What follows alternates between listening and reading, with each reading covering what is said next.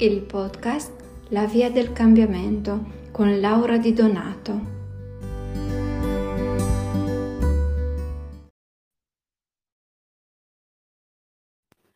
Buonasera a tutti e questa sera, come già preannunciato, tratteremo ancora il tema delle ferite emotive. E abbiamo letto la parte delle ferite da rifiuto e da abbandono e abbiamo deciso di dare un po' più spazio a queste due, che sono poi la base dei nostri rapporti umani, della nostra vita in generale, dei nostri approcci alla, alla vita, a tutto ciò che ci accade, a chiunque incontriamo, anche eh, hanno una forte influenza proprio con ci, con le persone di cui ci innamoriamo.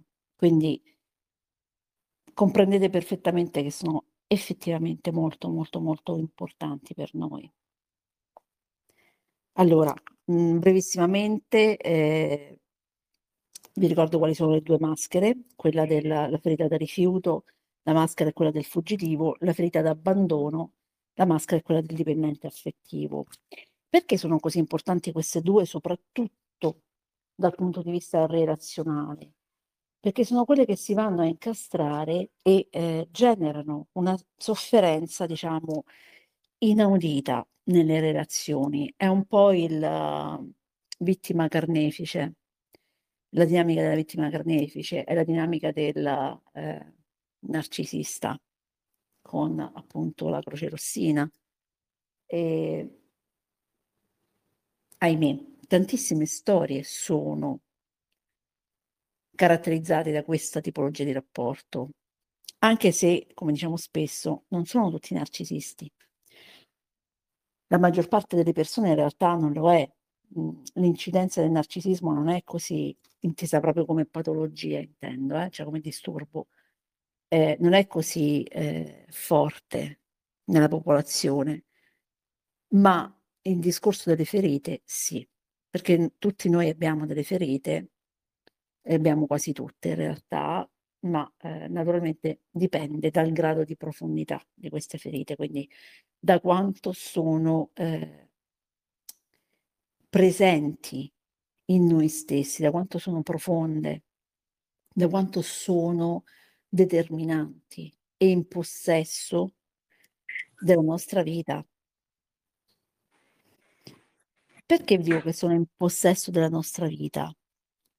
Perché la maggior parte delle volte noi non siamo consapevoli di avere queste ferite, quindi di funzionare dalle dinamiche delle maschere, ma non sapendolo non abbiamo possibilità di scelta. C'è un microfono aperto, qualcuno che ogni tanto si sente in sottofondo quindi è uno degli amministratori, fateci attenzione. Io adesso no. Ok. E quindi vi stavo dicendo, è, è, fu- è proprio fondamentale conoscere le nostre ferite, perché altrimenti noi saremo le prime vittime di noi stessi, perché andremo ad incastrarci con persone che riapriranno quelle ferite, andremo ad incastrarci in situazioni che faranno riaprire le nostre ferite o andremo ad evitare la vita stessa pur di non far riaprire quelle ferite. In entrambi i casi ci andiamo a perdere, andiamo a perdere la possibilità di creare una vita come la desideriamo, la possibilità di vivere appieno l'esperienza proprio della, della vita stessa esperienza terrestre per chi crede nella reincarnazione. Andremo a sprecarla. E questa cosa può essere arginata soltanto dalla conoscenza di noi stessi, perché noi possiamo riconoscere solo ciò che conosciamo già. Quindi se ci rendiamo conto di come stiamo funzionando, possiamo fermarci, fare un bel respiro e scegliere una possibilità differente, il che significa per la Croce Rossina che se incontra il cosiddetto bello e dannato magari, no? E decide di salvarlo, che poi non è il termine esatto, perché dire a quel salvarlo c'è il cambiarlo, il termine più esatto sarebbe proprio cambiarlo, magari si ferma, ci pensa, sto rientrando in questa dinamica, si centra e dice mm, anche no. Perché? Perché in una relazione io voglio anche ricevere, non dare, perché in una relazione voglio anche lasciarmi andare, non controllare. E magari si dà la possibilità di vivere una relazione sana, felice, appagante, gioiosa.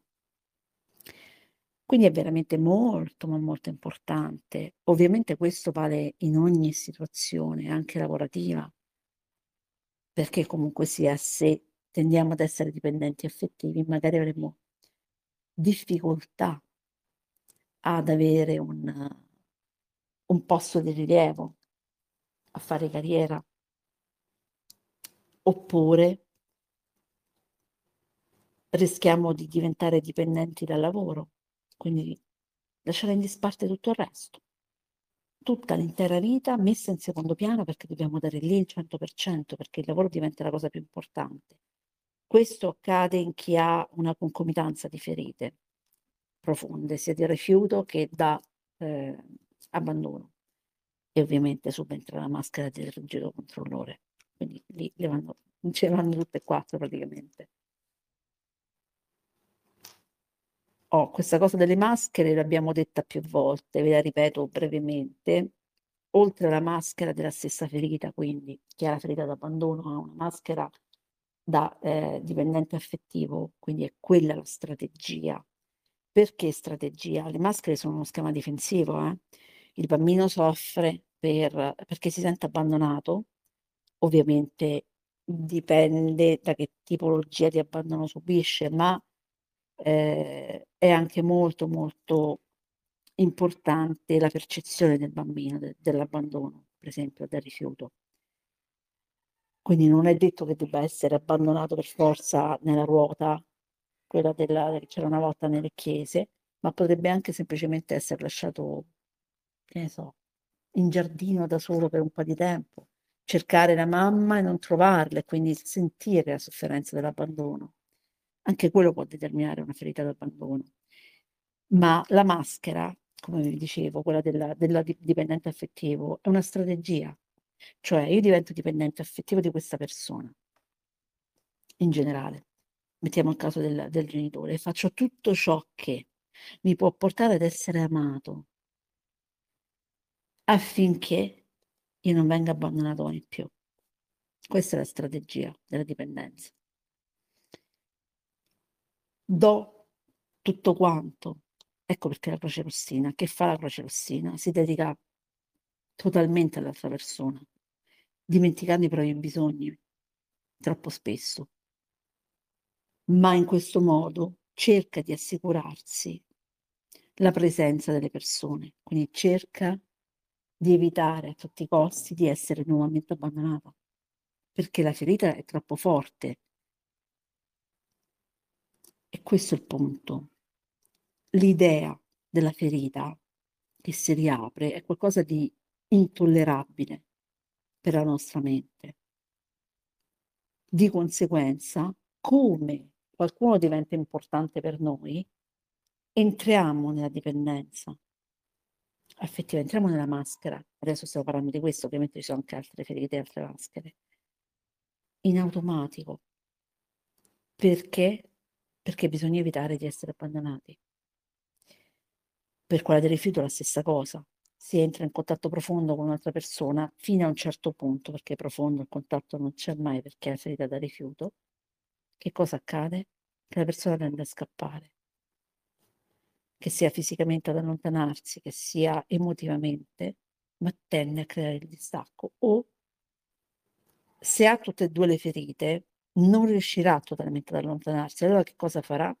attuerà una serie di strategie che porteranno l'altra persona a lasciarlo, quindi l'altra persona ad abbandonarlo, l'altra persona a fuggire.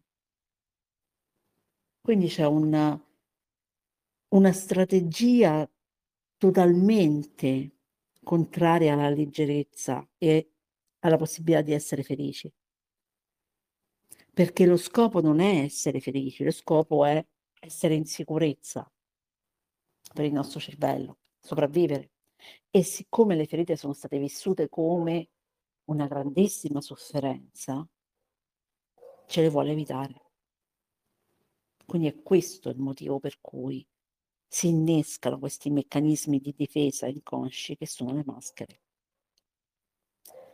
C'è il pericolo, che viene, quello che viene percepito come pericolo, pericolo ovviamente di riaprire una ferita in questo caso, e immediatamente arriva la strategia difensiva.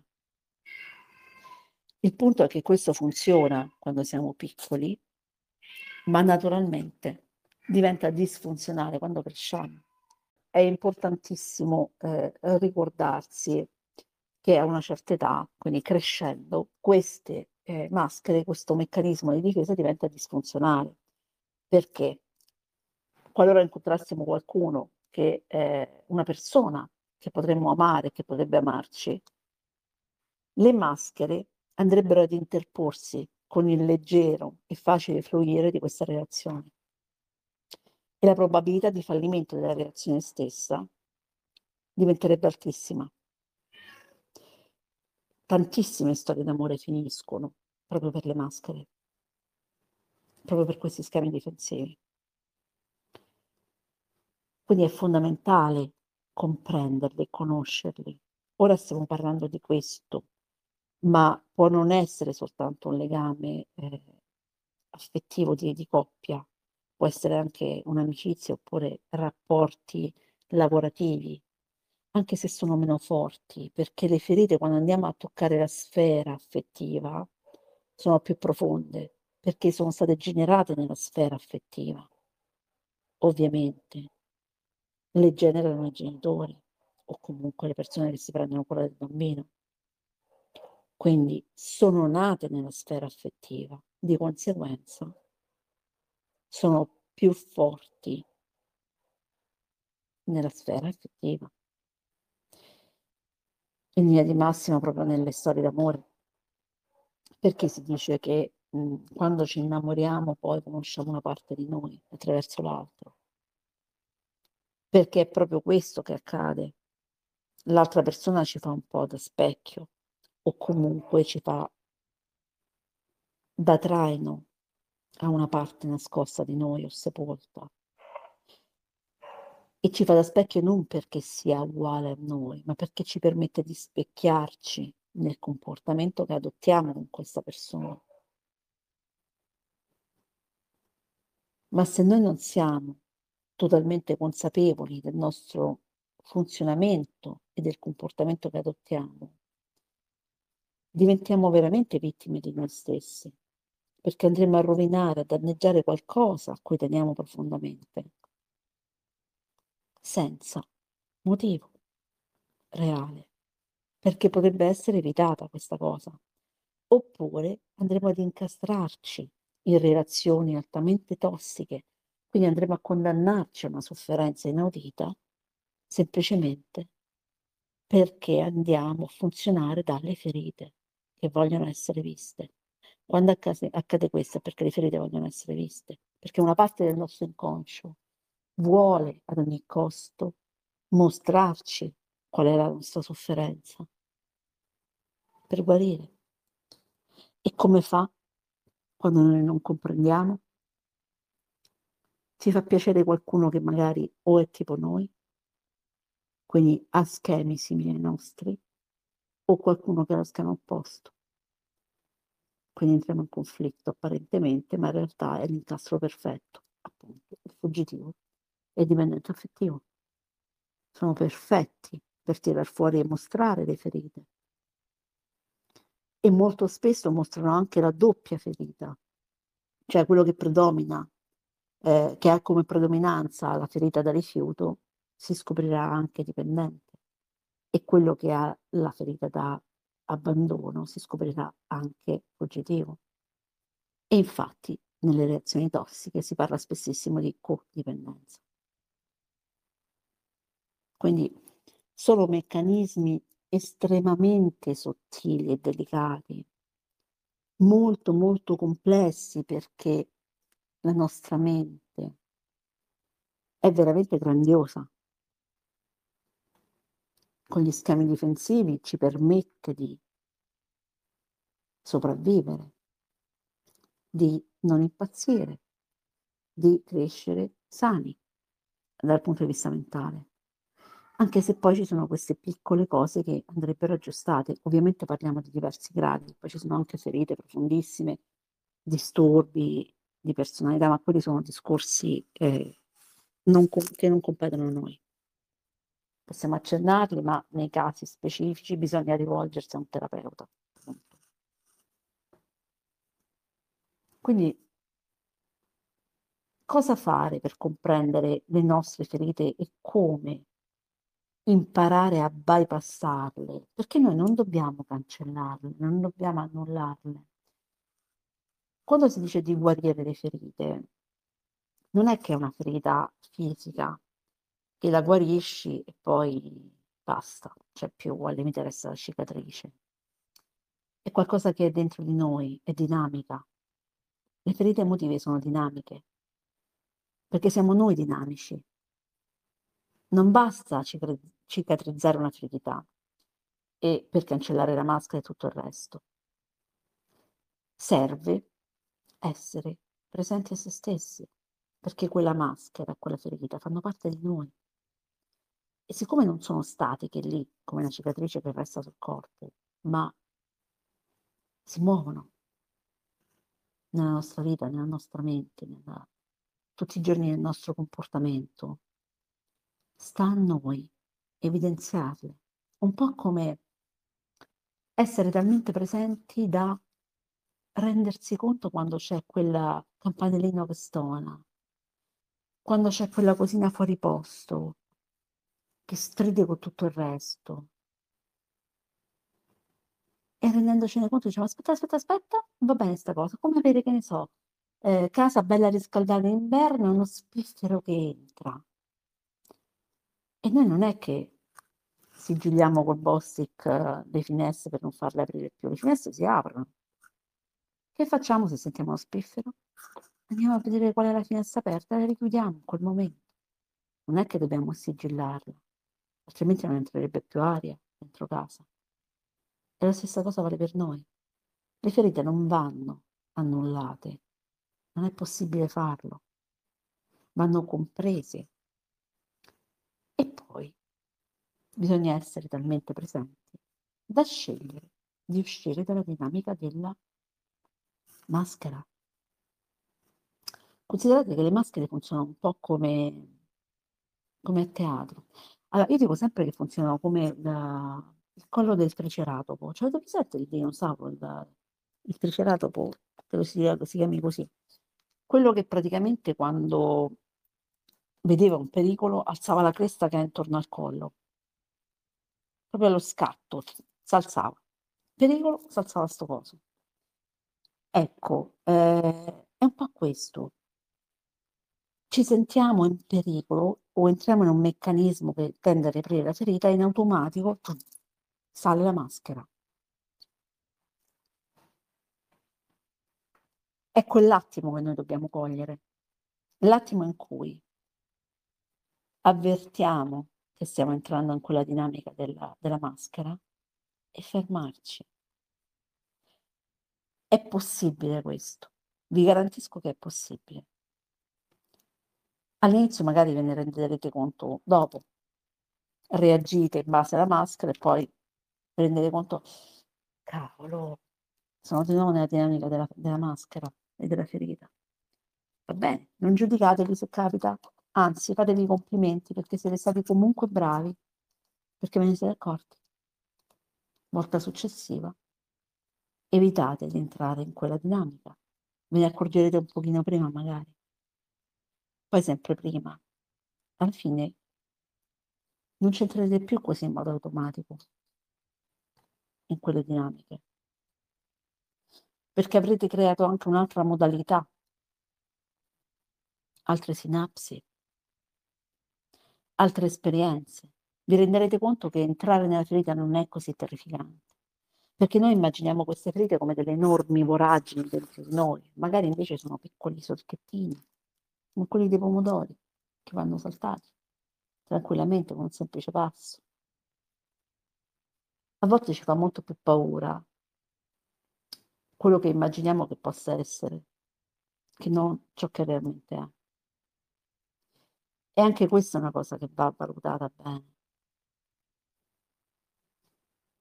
Se non siamo morti da piccoli davanti a una ferita, davanti alla, alla sofferenza della ferita, perché dovremmo morirne da grandi?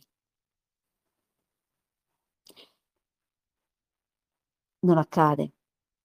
Tutt'al più possiamo crescere grazie a quella riapertura di ferita, perché possiamo rendercene conto di averla. E quando ci rendiamo conto diciamo, grazie, io sta roba qui non la voglio più. Grazie, grazie, grazie alla mia psiche che ha creato tutto questo. Grazie, grazie, grazie per lo schema difensivo. Grazie per tutto quello che ho imparato attraverso queste dinamiche. Ma adesso non mi serve più. Scelgo di vivere. Dicevamo l'altra volta, le due regole base per una vita felice sono appunto quelle che ci hanno tramandato i nostri antenati. Noscete ipsum, cioè conosci te stesso, e che nunc, qui e ora. E sono strettamente collegati, perché conosci te stesso, e se conosci te stesso, impari a vivere nel qui e ora. E se vivi nel qui e ora, conosci te stesso e riconosci quando entri in una dinamica di queste a risposta automatica, cioè le maschere, o schema difensivo in generale. Quindi sono strettamente legate ed è vitale applicarle entrambe ogni giorno. Spesso io mi alzo la mattina e la prima domanda che faccio è perché faccio un sacco di domande.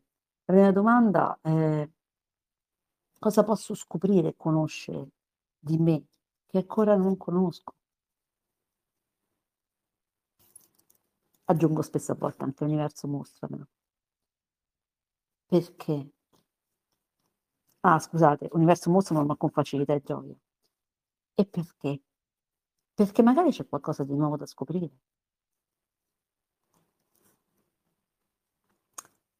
C'è qualcosa che mi può portare un cambiamento nuovo. Come diceva Polpi, la, lo stile di attaccamento, che poi è quello che vedremo in seguito, genera le, le ferite, influenza la nostra vita dalla culla alla tomba. Non c'è alternativa. L'unica alternativa è quella di essere talmente consapevoli da sviare da svincol- proprio svincolarci dal meccanismo stesso di difesa, da essere così presenti da uscirne. Ovviamente se non riusciamo da soli, il supporto di un terapeuta è utilissimo, ma oserei fondamentale, perché dipende sempre di che grado di profondità stiamo parlando. E poi diciamocelo, l'aiuto di un professionista può essere sempre utile. Quindi non abbiate paura neanche di rivolgervi a chi di competenza, se ne sentite la necessità, se eh, vi sentite incastrati. Ma intanto il primo aiuto è quello di noi stessi, quindi la presenza. Un suggerimento è quello di aver ben chiaro come funzioniamo. E io parto proprio dalla, dalla sfera affettiva per farvi fare gli esercizi che spesso abbiamo dato, lo ripeto per le nuove persone che ci ascolteranno, scriveteli su un, su un quaderno, il quaderno dell'osservazione, scrivete il, il vostro rapporto, allora, le vostre relazioni. E notate proprio se ci sono state caratteristiche simili. Se siete stati dipendenti magari da quella relazione, se vivevate su una montagna russa con l'altra persona, che vuol dire una montagna russa, a picchi, cioè momenti siete al cielo, proprio alle stelle, altri momenti sottoterra. A livello rumore ovviamente. Scrivetevi tutto e cercate di fare analogie tra le varie relazioni, perché è importantissimo questo perché in base alle varie relazioni voi potete, alle analogie nelle varie relazioni, potete comprendere come funzionate nella sfera affettiva. E poi, dopo aver fatto quelle con tutti i partner, fate anche quella con i vostri genitori, sia del vostro stesso sesso che del sesso opposto. Questo vi porterà a rendervi sempre più conto anche di qualcosa del passato che non avevate notato che vi era sfuggito. Ovviamente poi, per chi ha figli, faccia questo stesso test anche con i figli, faccia questo schema, scriva questo schema, schema anche con i figli, perché eh, con molta probabilità avete trasmesso le vostre ferite ai bambini o ragazzi, insomma, se sono grandi. Vi chiedo se c'è qualche domanda scritta, nel caso se qualcuno può leggercela, e eh, se ne avete altre potete scriverle adesso direttamente in chat. Vuoi che ti leggo le domande, Laura? Sì, grazie Angela. Allora, una dice, sono consapevole di soffrire della ferita di abbandono, ma come ci si comporta con persone che cercano di sminuirti e manipolarti in continuazione? Fino a che punto bisogna accettare e comprendere l'altro? Faccio rispondere? Allora, ferita da abbandono e poi parla di sminuirti e manipolarti. Quindi mh, mm, probabilmente non si tratta solo di ferita da abbandono. Allora, come comportarsi in questi casi? Avendo consapevolezza di sé. Quando veniamo sminuiti in genere la ferita da umiliazione che è concomitante e anche in parte la sensazione di non valere abbastanza, della ferita appunto d'abbandono, io non valgo abbastanza, tanto da far restare questa persona accanto a me, no? Tanto da destare l'attenzione dei miei genitori, tanto da farmi voler bene, quindi ci sta come cosa. Vanno, diciamo, spesso a braccetto queste due ferite, poi la vedremo con la dominazione, non ci siamo ancora arrivati nel nostro percorso avere consapevolezza, perché se non siamo noi i primi a renderci conto di valere infinitamente, non possiamo far sì che gli altri se ne rendano conto.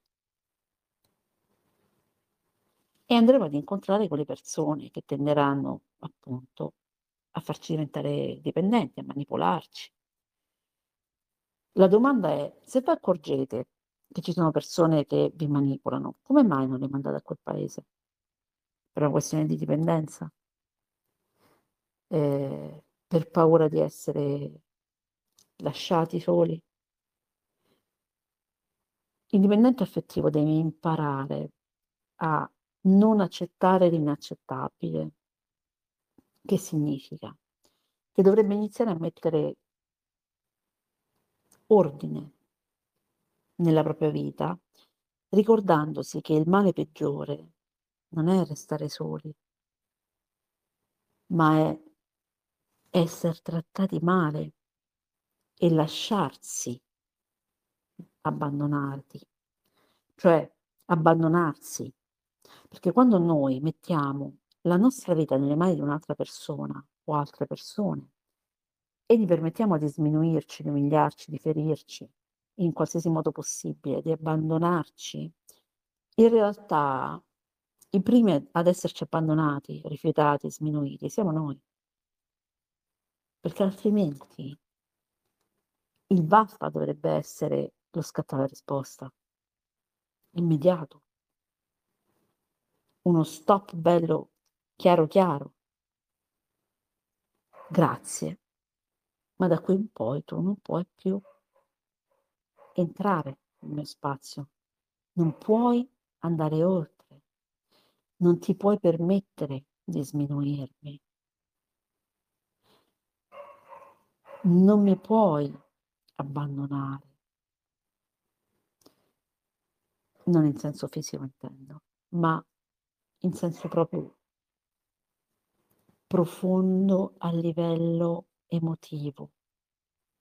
Quando noi arriviamo a dire non mi puoi abbandonare, inteso come non, non come un ordine, non in senso imperativo, ma come non mi puoi abbandonare perché io già sono completo da solo. Vivo benissimo da solo e gli altri sono un valore aggiunto. E un valore aggiunto non ci può abbandonare, può stare con noi, può essere il nostro valore aggiunto, può andarsene. Eh, vabbè, in quel caso la conoscete la parola magica, no? Arriverà qualche altro valore aggiunto ad arricchire la nostra vita. E tanti pensano, sì, vabbè, pare facile. Sì, è facile. La volete sapere una cosa? È facile. È che noi ci facciamo talmente tanti film mentali in cui pensiamo che se una cosa eh, abbiamo una relazione, abbiamo un lavoro, abbiamo qualcosa, deve essere quello per sempre, perché c'è questa idea del per sempre, per forza, e magari stiamo incastrati in relazioni da schifo, che ci tolgono invece di aggiungere, in lavori che ci fanno schifo, che ci tolgono, oltre il tempo pure la salute, invece di aggiungere gioia alla nostra vita. E lo facciamo perché pensiamo di non trovare un'altra persona o di non trovare un altro lavoro o di non riuscire ad esserne felici o a provare le stesse cose. Ma sapete qual è la novità? O meglio, qual è la verità? Che quando lasciamo andare queste situazioni, poi troviamo le persone che ci rendono ancora più felici, proviamo emozioni ancora più belle, troviamo lavori magari molto più interessanti e meglio retribuiti. È quello che vi dicevo prima della, della buca. Noi pensiamo di avere un cratere profondissimo e questo è il cratere profondissimo, l'immagine del cratere, oh mio Dio, cosa accadrà? Sarà un cataclisma se mi lascerò con questa persona. Sprofonderò, non proverò mai più amore, perché come stavo con questa persona non potrò starci con nessun altro. Poi vi lasciate, è stato un periodo male, naturalmente, perché c'è il periodo di eh, assestamento, perché le separazioni sono, viste, sono vissute come veri e propri lutti, in cui però noi possiamo rigenerarci. Sono lutti in cui noi non veniamo seppelliti come i, i defunti, ma veniamo seppelliti come i semi, che sembra che apparentemente stanno lì sottoterra a non fare nulla, ma in realtà stanno lavorando per crescere, stanno germogliando per dare nuovi frutti, stanno cambiando la loro natura. È questo che accade a noi quando ci predisponiamo davanti alle difficoltà con uno spirito di evoluzione, di scelta, di osservazione. E poi succede che una volta riemersi dalla nostra sofferenza, più forti, più consapevoli, magari, parlando ad esempio della storia d'amore, magari un giorno incrociamo lo sguardo di qualcuno e incredibilmente ci innamoriamo. Oppure impariamo a fare qualcosa di nuovo, cambiamo anche lavoro e facciamo un lavoro che ci piace di più o semplicemente cambiamo un posto di lavoro e troviamo un ambiente sano in cui stare bene. È la paura che è più grande del possibile pericolo di riaprire queste ferite. È la paura che è più grande della gioia di vivere. Questo è il punto. Noi abbiamo paura. Voi non dovete aver paura. Il per sempre lasciatelo nelle fiabe, perché noi non siamo statici. È bellissimo avere una storia d'amore per tutta la vita. Se la storia d'amore si rinnova, si evolve, se le persone poss- hanno la possibilità di evolversi e crescere insieme, allora sì, venga tutta la vita. Ma se è stagnante, diventa una tomba. Che fa l'acqua in uno stagno? Diventa stagnante, si intorpidisce, non fluisce più, fa schifo, diventa tossica. Noi siamo come quell'acqua, dobbiamo fluire. Se non fluisce la nostra vita, restiamo lì, incastrati. Però siamo talmente a volte talmente presi dal concetto e dall'idea magari del eh no, ma l'amore deve essere per forza, ormai ho scelto sta persona e quindi devo starci per forza tutta la vita, da infilarci, immergerci in quello stagno schifoso e restare lì a marcire, pur di non ammettere che siamo cambiati. Perché non vuol dire ammettere che abbiamo sbagliato la nostra scelta. La scelta fatta magari 5, 10, 15 anni prima, 20 anni prima, magari è pure giusta. Era giusta allora per noi ma poi si cambia. Ci siamo evoluti, magari non di pari passo o in modo diverso. E stagnare non è utile per nessuno dei due. Dobbiamo imparare a non aver paura. Per tutti i dipendenti affettivi, l'immagine primaria da avere sempre bene a mente, è l'uccellino che vola. Quello di cui vi parlo spesso, che poggiato sul ramo se ne sbatte altamente della solidità del ramo, perché tanto se quello crolla, apre le ali e vola su un altro ramo. E se quel ramo lì è scomodo, apre le ali e vola su un altro albero. E chi se ne frega? Secondo il concetto del ho scelto questo albero, devo rimanere qui, dovrebbe rimanere lì, magari anche se questo albero è infestato da formiche che se lo mangiano vivo. Ma mica è scemo l'uccellino. Apre le ali, si scrolla le formiche e va su un altro albero. Allora perché noi esseri umani dovremmo invece stare lì a farci mangiare vivi dalle sofferenze? Perché abbiamo deciso di fare quella cosa, che sia una reazione, ma anche un lavoro c'è gente che ha iniziato a fare un lavoro poi gli fa schifo, non ce la fa più, non vuole, si va a vedere luce, si alza la mattina infelice. Uno dovrebbe svegliarsi la mattina dicendo grazie, grazie, grazie, ho un nuovo giorno da affrontare, da creare, da vivere. Invece anzi si svegliano con l'incazzatura perché devo alzarmi, devo andare al lavoro in quel posto maledetto, ci devo stare otto ore. Che schifo.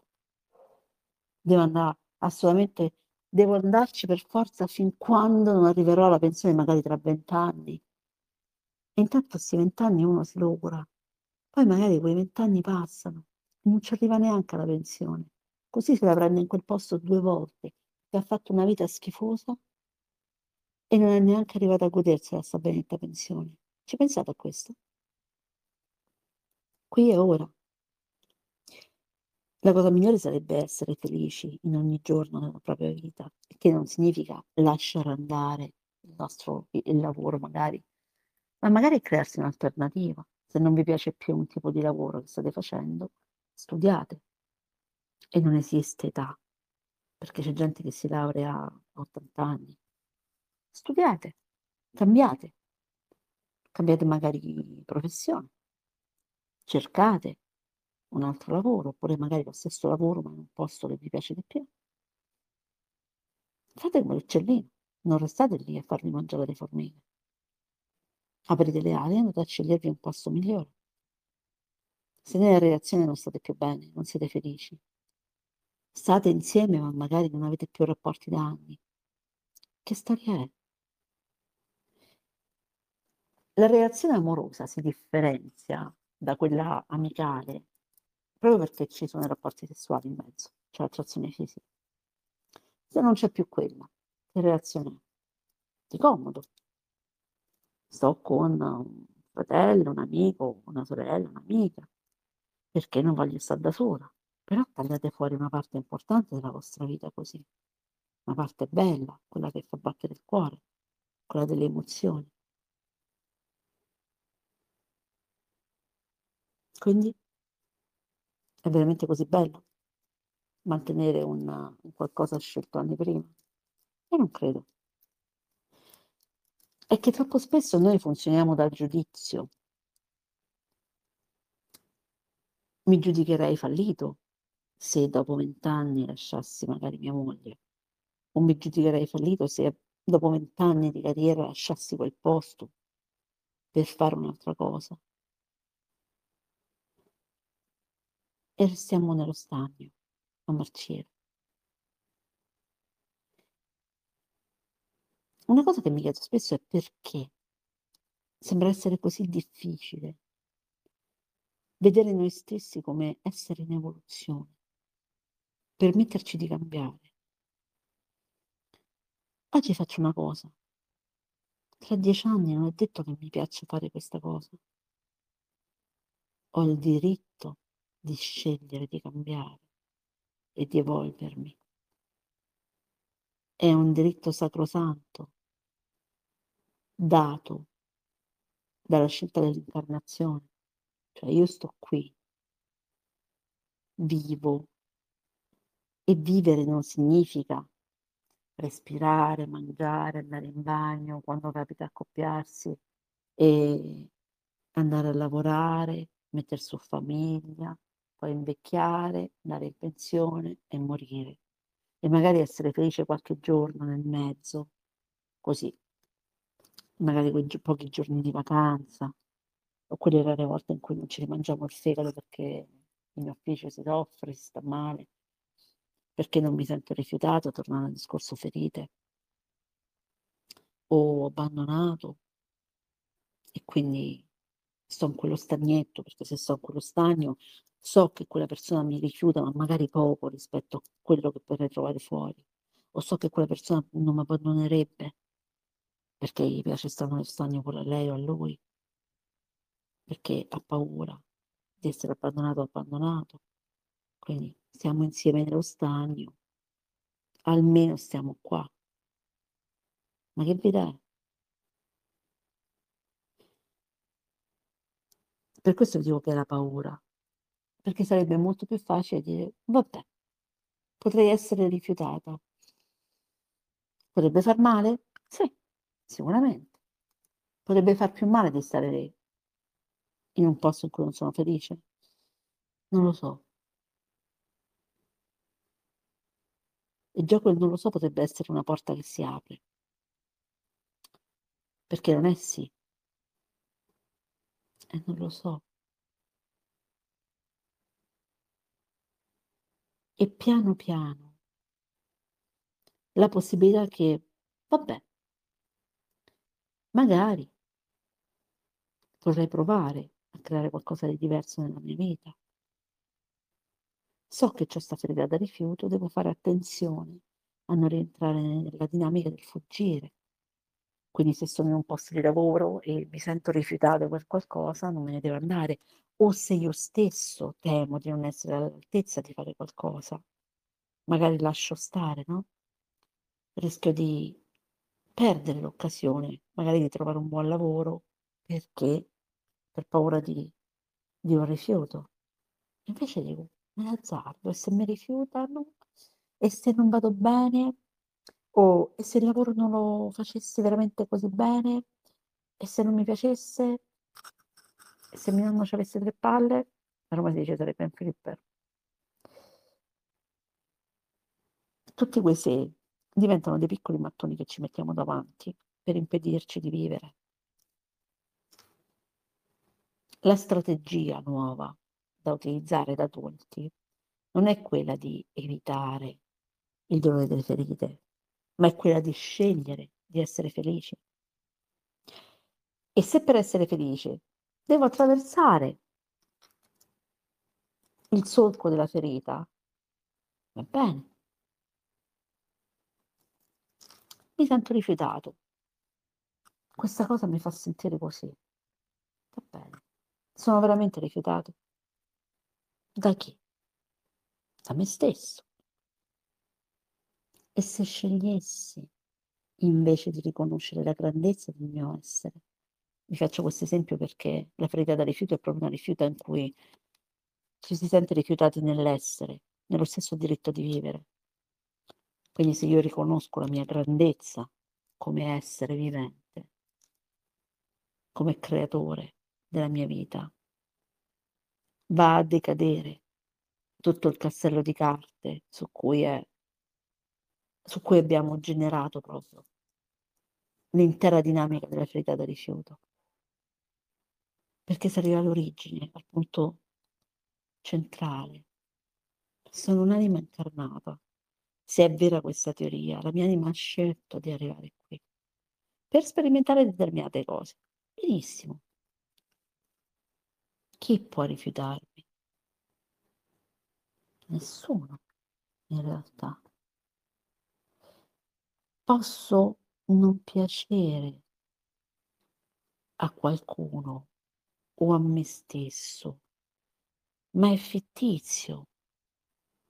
Posso non piacere non io, non il mio essere, ma il personaggio che sto interpretando in questa incarnazione. Eh, vabbè. Parola magica.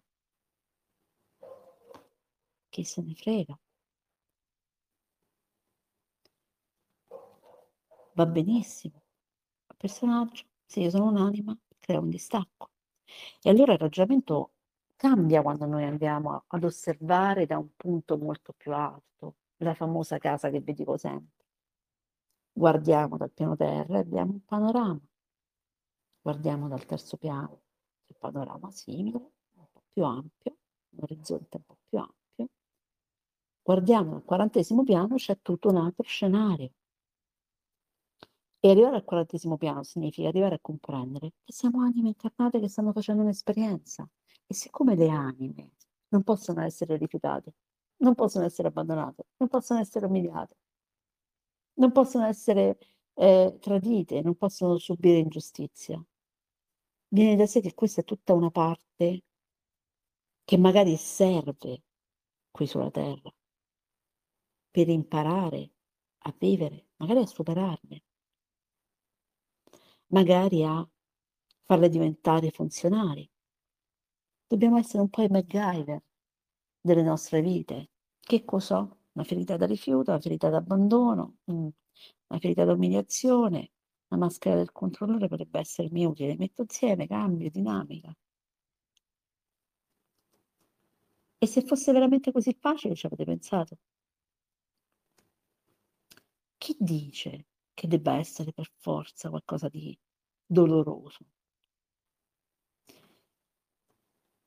E se invece fosse facile? Se voi ogni volta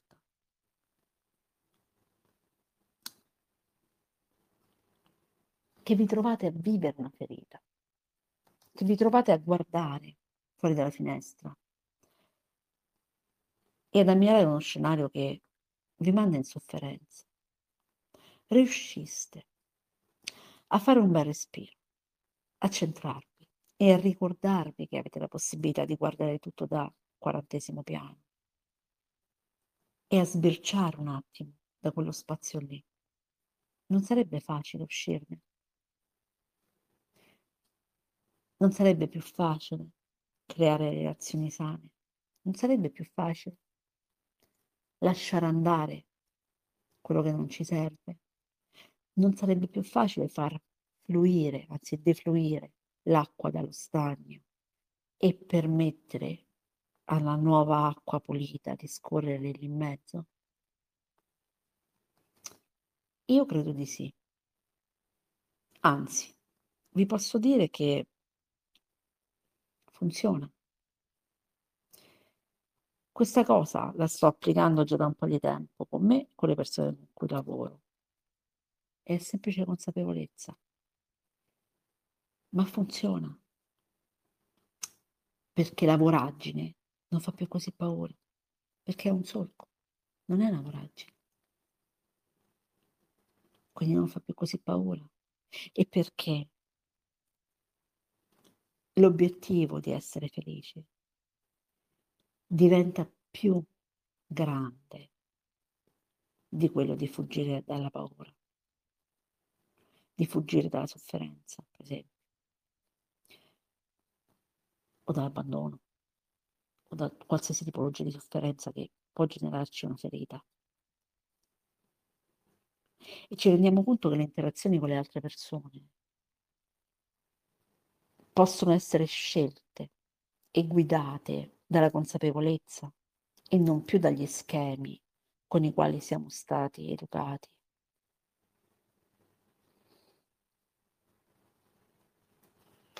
Non intendo educazione data consapevolmente, intendo proprio gli stili di attaccamento, cioè il comportamento del caregiver col bambino, che determina il rapporto che, ha, che avrà con tutte le altre persone. Ma se noi scegliamo come comportarci, tutto può essere diverso. Perché siamo noi a scegliere. Non c'è più il pilota automatico, lo scattare la risposta, la, la corona del triceratopo che scatta. No. C'è l'essere che dice aspetta un attimo, io sta roba non la voglio più. Non la voglio, sta dinamica non la voglio. Non la voglio creare, non la voglio innescare. E quindi quando ci troviamo davanti a situazioni che ci porterebbero a funzionare dalle maschere, diciamo no, sta roba no. E preferisco abbassare tutte le mie barriere difensive. E ricordatevi che le barriere difensive sono prigioni, eh? Immaginate proprio di costruirvi tutto intorno con dei bei mattoncini, una piccola torretta intorno a voi, bellissima, vi protegge da tutto, ma che cos'è se non una prigione? Quindi via tutte le barriere. E rendetevi disponibili anche a vivere la sofferenza, che poi in genere quando ci rendiamo disponibili a viverla non è mai così forte non è mai così drammatico, perché non ci fa più paura, abbiamo tolto potere. Ovviamente parlo di situazioni in cui non ci sono patologie, eh? se ben chiaro sempre. Quindi questo serve, questo è lo schema nuovo da adottare, consapevolezza, consapevolezza, consapevolezza.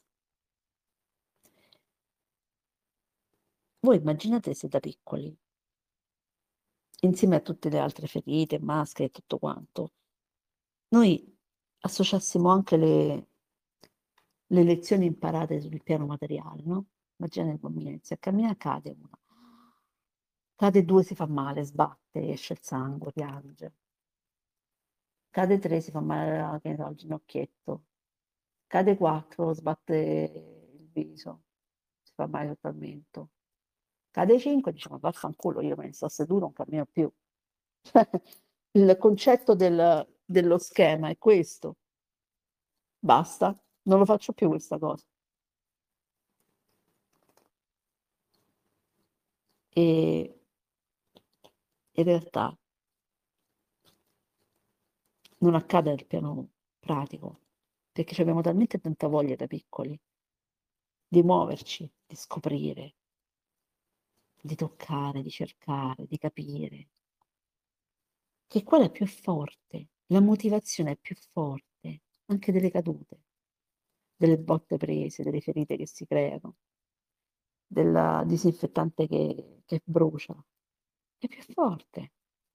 Pensate quando eravamo piccoli e giocavamo, quante volte siete caduti, siamo caduti, io mi, mi sbucciavo le ginocchia in dei modi allucinanti, non stavo ferma un attimo. E mi ricordo, mia mamma mi metteva sul tavolo, seduta, ero piccoletta, e mi disinfettava queste sbucciature enormi sulle ginocchia. E faceva malissimo. E non è che questo però mi ha fermato.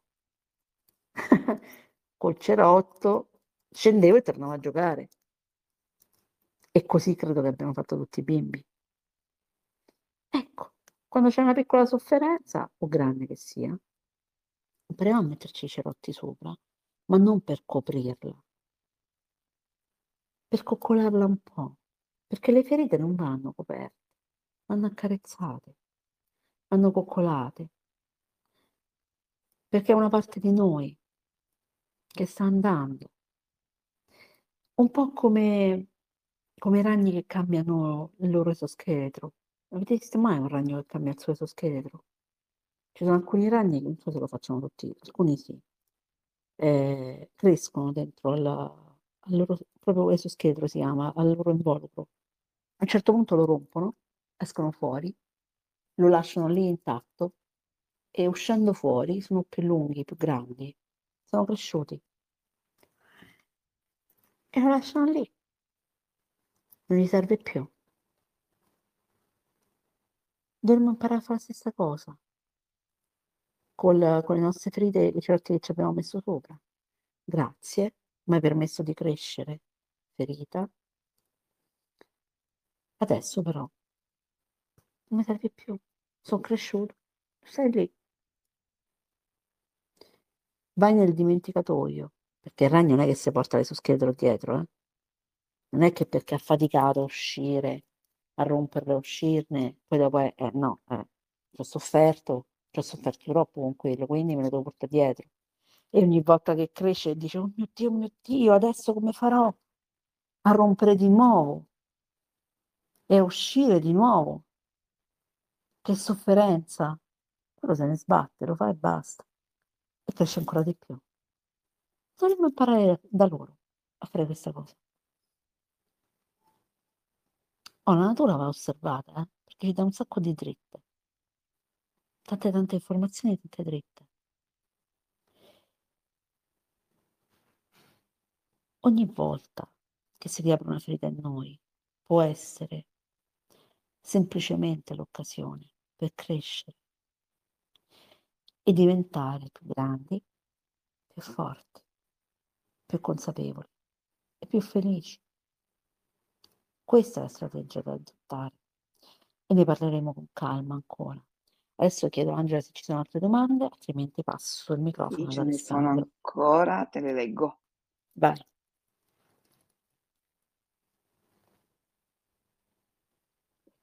Oddio, aspetta che me la son persa. Ok, allora. Dice, ho entrambi le ferite. In relazione sono una dipendente affettiva con tutte le caratteristiche. Se non sono in relazione o se non ho interesse per nessuno, non cerco e non voglio nessuna relazione, credo di stare bene così. Adesso mi sono resa conto che emerge la ferita dell'abbandono ed è una consapevolezza che ho da poco. Non so da che parte cominciare per risolvere.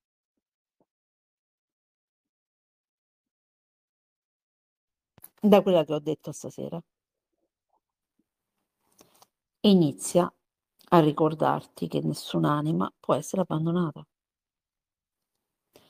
e ad avere fiducia in te stessa. Perché in genere chi ha la ferita d'abbandono, come dicevamo prima, è il primo ad abbandonarsi. È il primo che, non, che pensa di non valere, quindi gli altri se ne vanno per quello. E lui stesso, lei stessa, si abbandona. E come fa? Si mette nelle mani di un'altra persona. Ecco che cosa fa il dipendente affettivo. Siccome io penso di non essere in grado di vivere, di generare felicità nella mia vita, di essere consapevole, di meritare di vivere tutte queste minchiate qua, che cosa fa? Rimette la sua stessa intera vita nelle mani di qualcun altro, da cui dipende totalmente. E questo è essere dipendenti. È un delegare la propria vita a qualcun altro, il compito della propria vita a qualcun altro. Domanda. Vi piace vivere così? Mettere l'altro al primo posto e dargli tutto lo spazio e il tempo che dovreste utilizzare per voi. Tempo è la cosa più preziosa per noi, eh? perché ce l'abbiamo limitato sulla Terra.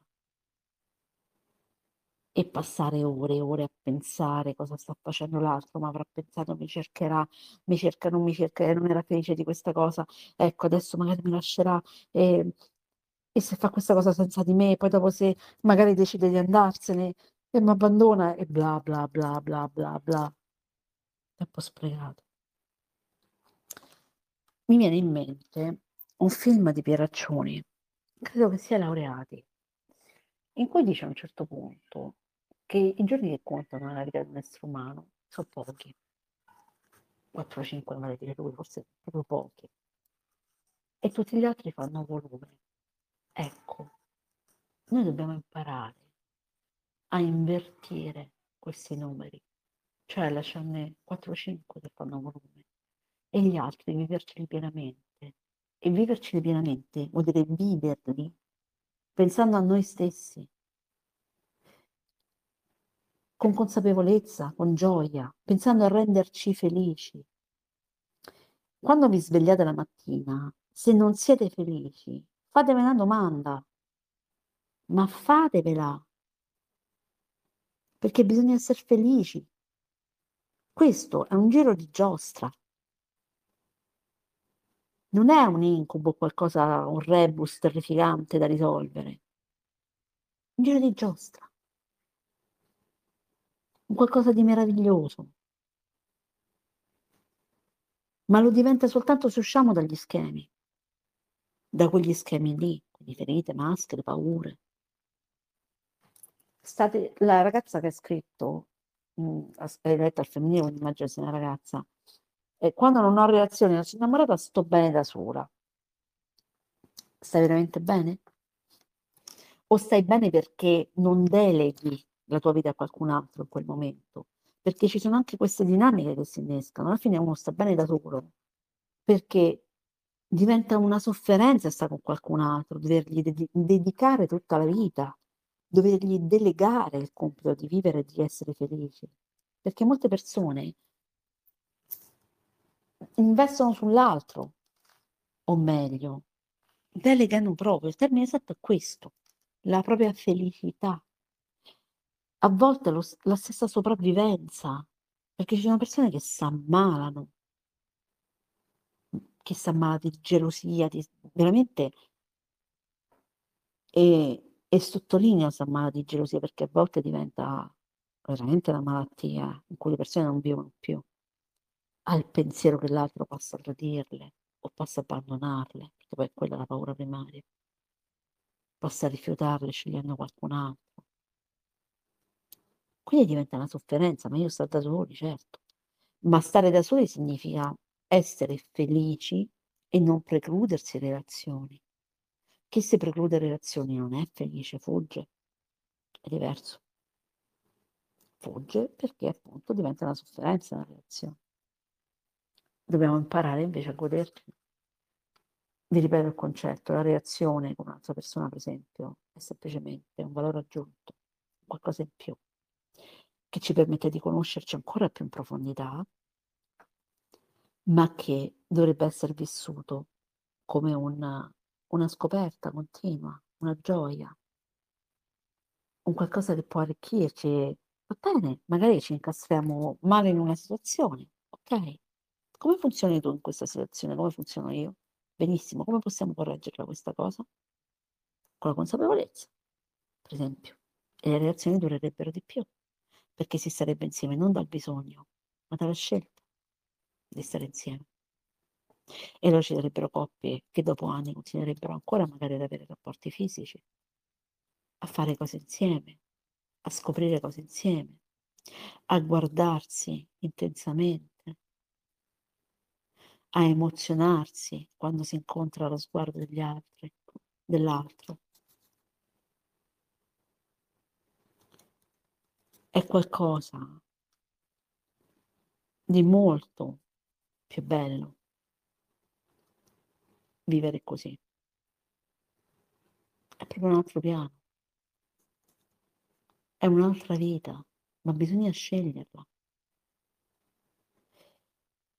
E una delle prime cose da fare è lasciare andare il controllo, mia cara, questo messaggio chiaro, perché poi chi ha la ferita d'abbandono tende a controllare. Stai bene da sola perché controlli le emozioni, lascia andare il controllo. Controlla un po' l'uccellino che sta sul ramo e dice, oddio, è alto, che faccio? mi tuffo nel vuoto, sta lì, saltella sul nido, no? C'è il mio piccolo al primo volo. Eh, eh, però è alto. Se mi schianto? E se le ali non reggono? E se mentre salto arriva un uccello più grande e mi mangia? E se mi avvicino svolazzando, magari cado giù, svolazzo nel terreno e mi prendo un gatto? Oppure potrebbe mangiarmi un serpente? E, e se il vento è contrario non riesco ad aprire bene le ali? Ma così il fiammino non volerà mai. Che fa l'uccellino? Se ne sbatte di tutte queste cose, non ci pensa proprio. Che fa? Sta sul nido, saltella, lo faccio, salto, Dio è alto, da qui, da lì e poi si lancia nel vuoto. E quando si lancia nel vuoto che succede? Che invece di schiantarsi, di incontrare un gatto, deve trovare un uccello più grande, di non riuscire a aprire vola, vola, vola, apre le ali, si innalza in cielo e vola, vede cose che non aveva mai neanche immaginato, percepisce l'aria addosso, riesce ad arrivare a percezioni veramente inimmaginate. Avete letto il libro, la, quello del, Gabbiano Jonathan Livingston? Se non avete letto, leggetelo. Eh, vi dà una bella idea su questo concetto. Ci sono altre domande? Mm, sì, scusami, eh. aspetta, le leggo. Allora, una dice: mm, mm, "Quando ho compreso le mie ferite e continuo a comprendere dove ho sbagliato, ci sto anche più male e mi sale una rabbia". Fondamentalmente una controllo. considerazione. Eh no, questo è controllo, non è considerazione. No, non era una domanda intendo. Ah, no, no, no, Mh. ehm, è controllo. Quando quand'è che ci arrabbiamo? Quando ci giudichiamo. E siccome non riusciamo a controllarci ancora, cioè non riusciamo a scegliere, perché siamo sempre nel controllo, ma quel controllo inizia a sfuggirci di mano, ci arrabbiamo. La rabbia è generata quasi sempre dal controllo, o meglio, dalla percezione di non riuscire ad esercitare il controllo. È lì che bisogna lavorare, lasciando andare il controllo. E se non riesco subito a cambiarla, va bene. Chiedetemi cosa ci vorrebbe affinché io riuscissi a funzionare dalla leggerezza e dalla consapevolezza invece che dalle ferite. Lasciate andare, queste domande servono per lasciare andare il controllo. Il controllo è dannosissimo e fastidiosissimo per voi e per gli altri. E è una di quelle cose che genera maggior sofferenza e che crea la stagnazione che dicevamo prima. Perché è quando si vuole controllare che si racchiude la, che si rinchiude l'acqua in una pozzanghera, pensando di creare un bel mare chiuso, ma alla fine diventa solo una pozzangheraccia che vi fa marcire. Quindi via il controllo. Leggerezza. Le ali aperte che volano, che portano a volare. C'è qualche altra domanda? Sì, te la leggo. Allora, vorrei guarire da tutte le mie ferite, anche se non è possibile, almeno conviverci. Per me è difficile. All'inizio è difficile per tutti, eh, quindi non è che per te. Ehm, è difficile per tutti convivere con le ferite perché siamo sempre nel controllo, perché pensiamo che sia difficile. Se invece fosse facile essere nella presenza e scegliere diversamente, se quelle ferite invece di vederle come qualcosa che sta, ehm, lì a ricordarci quanto siamo sbagliati, le riuscissimo a percepire come qualcosa di dinamico, che ci è stato utile. Semplicemente. Non sarebbe più facile conviverci?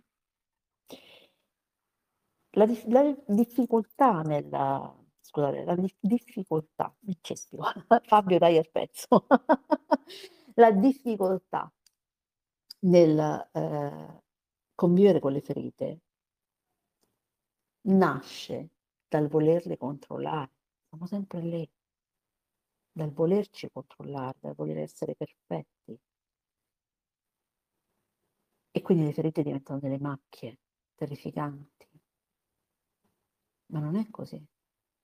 Sono parte di noi. Noi siamo oggi ciò che anche le ferite hanno generato, le maschere. Possiamo anche imparare a usarle. Le maschere, a usarle a nostro vantaggio. Le maschere possono essere un grande supporto nella nostra vita, se impariamo come usarle però. Il controllo può essere utile, non se picchiamo come il picchio sul, sul legnetto. Quello è fastidioso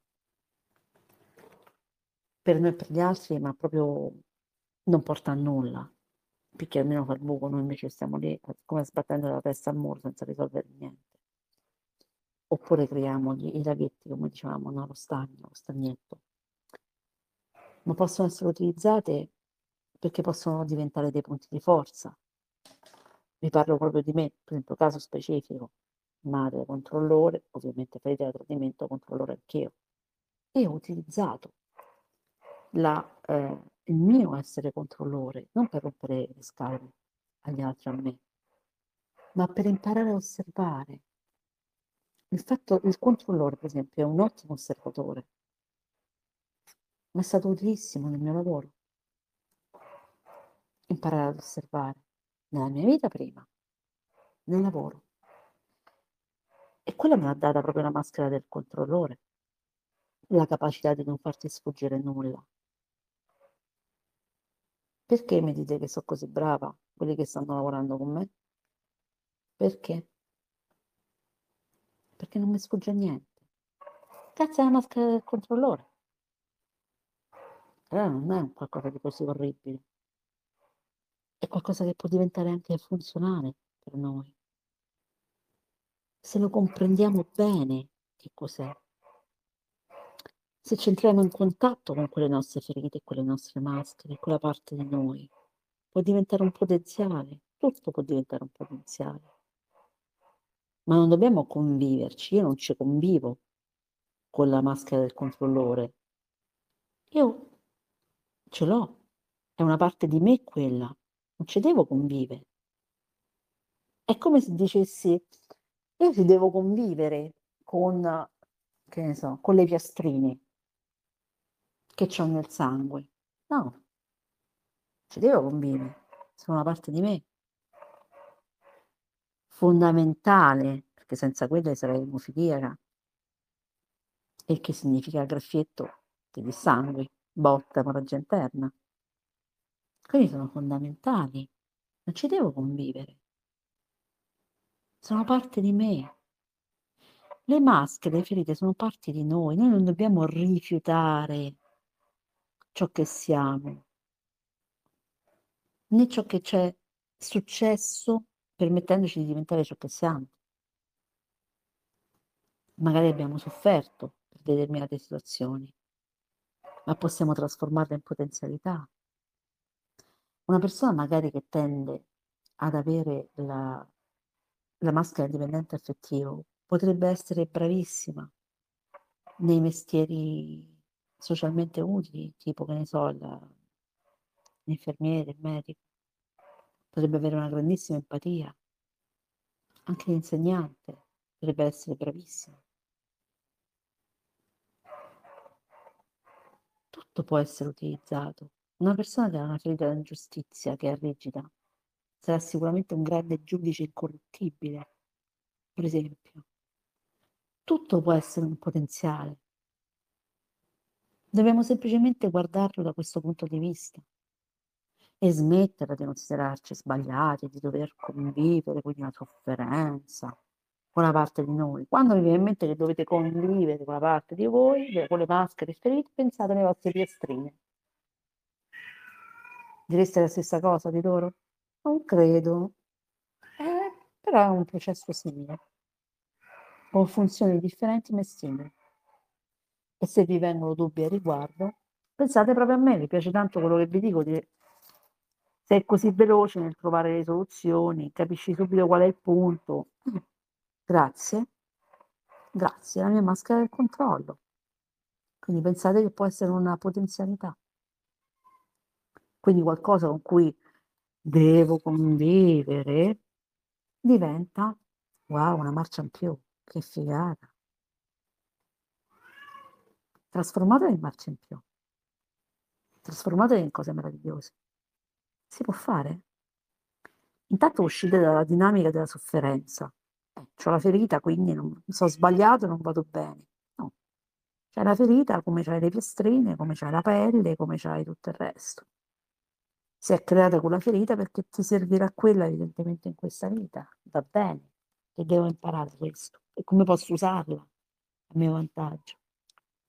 E anche a vantaggio degli altri. Queste sono le domande che dovremmo farci. Uscire dal blocco in cui siamo incastrati e andare oltre. Uscire dal nido caldo delle nostre minchiate, aprire le ali e innalzarsi, innalzarci nel cielo. Questo bisogna imparare a fare. Ma ci arriveremo, a fine percorso arriveremo anche a fare questo. Cioè avrete gli strumenti per farlo, poi sarà una scelta farlo o meno, però avrete gli strumenti. C'è qualche altra domanda, Angela? Sì. Dice, ma se oltre alla dipendenza affettiva vi è anche quella economica, dove si trova il coraggio di chiudere con la persona che si è accanto?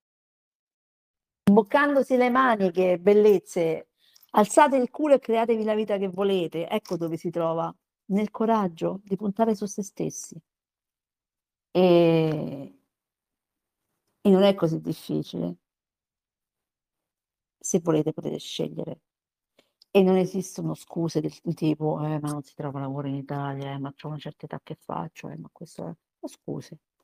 Sono scuse. Se volete lo trovate qualcosa da fare.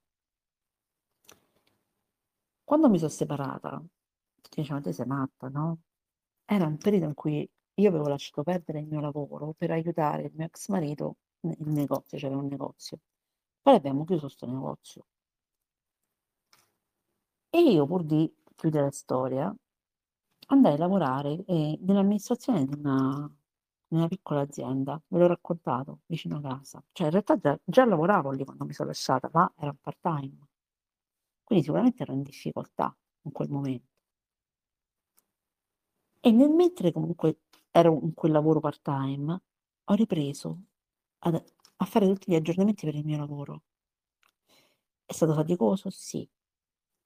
Eh, ho rinunciato a parecchie cose in quel periodo per pagarmi i corsi, che sono corsi costosissimi. Sì. Ho scelto comunque di divorziare? Sì. E quando l'ho fatto non c'avevo niente di sicuro, perché stavo riprendendo tutte le certificazioni, cambiavano continuamente. Quindi si può fare. Se l'ho fatto io, lo fa chiunque. Che vi piace fare? In cosa siete bravi? Alzate il culo. La scelta è quella tra vivere oppure restare in uno stagno psico-emotivo, magari anche fisico, e soccombere. Perché quando siamo nello stagno, che succede se voi vi immergete in uno stagno con le acque torbide e inquinate, che succede fisicamente? Che succede al corpo? Che magari si infetta con qualche batterio, che marcisce, se rimane, anche semplicemente restando nell'acqua, la pelle inizia a marcire. Che cosa succede all'anima quando state in una situazione del genere? Che marcite. E allora non è magari la pelle che marcisce, ma viene qualche malattia, comincia la pressione alta, cominciano problemi cardiaci, vengono i tumori. Prima cose più leggere, poi man mano succede questo. Quindi comunque alla fine l'anima, un modo per trovare, un modo per uscire da quella dinamica, lo trova. Perché uscire in modo drastico e perdersi l'opportunità di vivere? Non è meglio alzare il culo e fare qualcosa che invece può portare a star bene? Non le fate queste cose di eh, per denaro, per comodità, stare con persone con cui non volete stare, perché poi veramente state male. Il corpo parla, sempre. Non le fate queste cose perché state sprecando l'opportunità di vivere. Tutto si può risolvere. E non è vero che in Italia non ci sono opportunità, non ci sono per chi non le cerca. Si possono creare un sacco di opportunità nuove. Pensate, io vi faccio spesso l'esempio di Gabi Lencuri su internet, pensate a quelli che fanno i cuochi. Uno chef, le signore. L'altro giorno stavo guardando con mia madre, lei è appassionata di cucina, quindi ci vediamo i reel di tutti questi chef. Una signora anziana che spiegava come, eh, come si cucina, cioè faceva vedere lei semplicemente le mani che cucinava, si vedeva lei che spiegava benissimo, questa signora anziana c'ha un sacco di follower, quindi la pagano sia TikTok che Instagram che poi gli sponsor. Guadagna un sacco di soldi. Pensate a Vincenzo Schettini, il professore di fisica. Quello è un professore di fisica che ha messo amore in quello che fa, perché ci mette amore. Questo è un segreto, dovete metterci amore in quello che fate.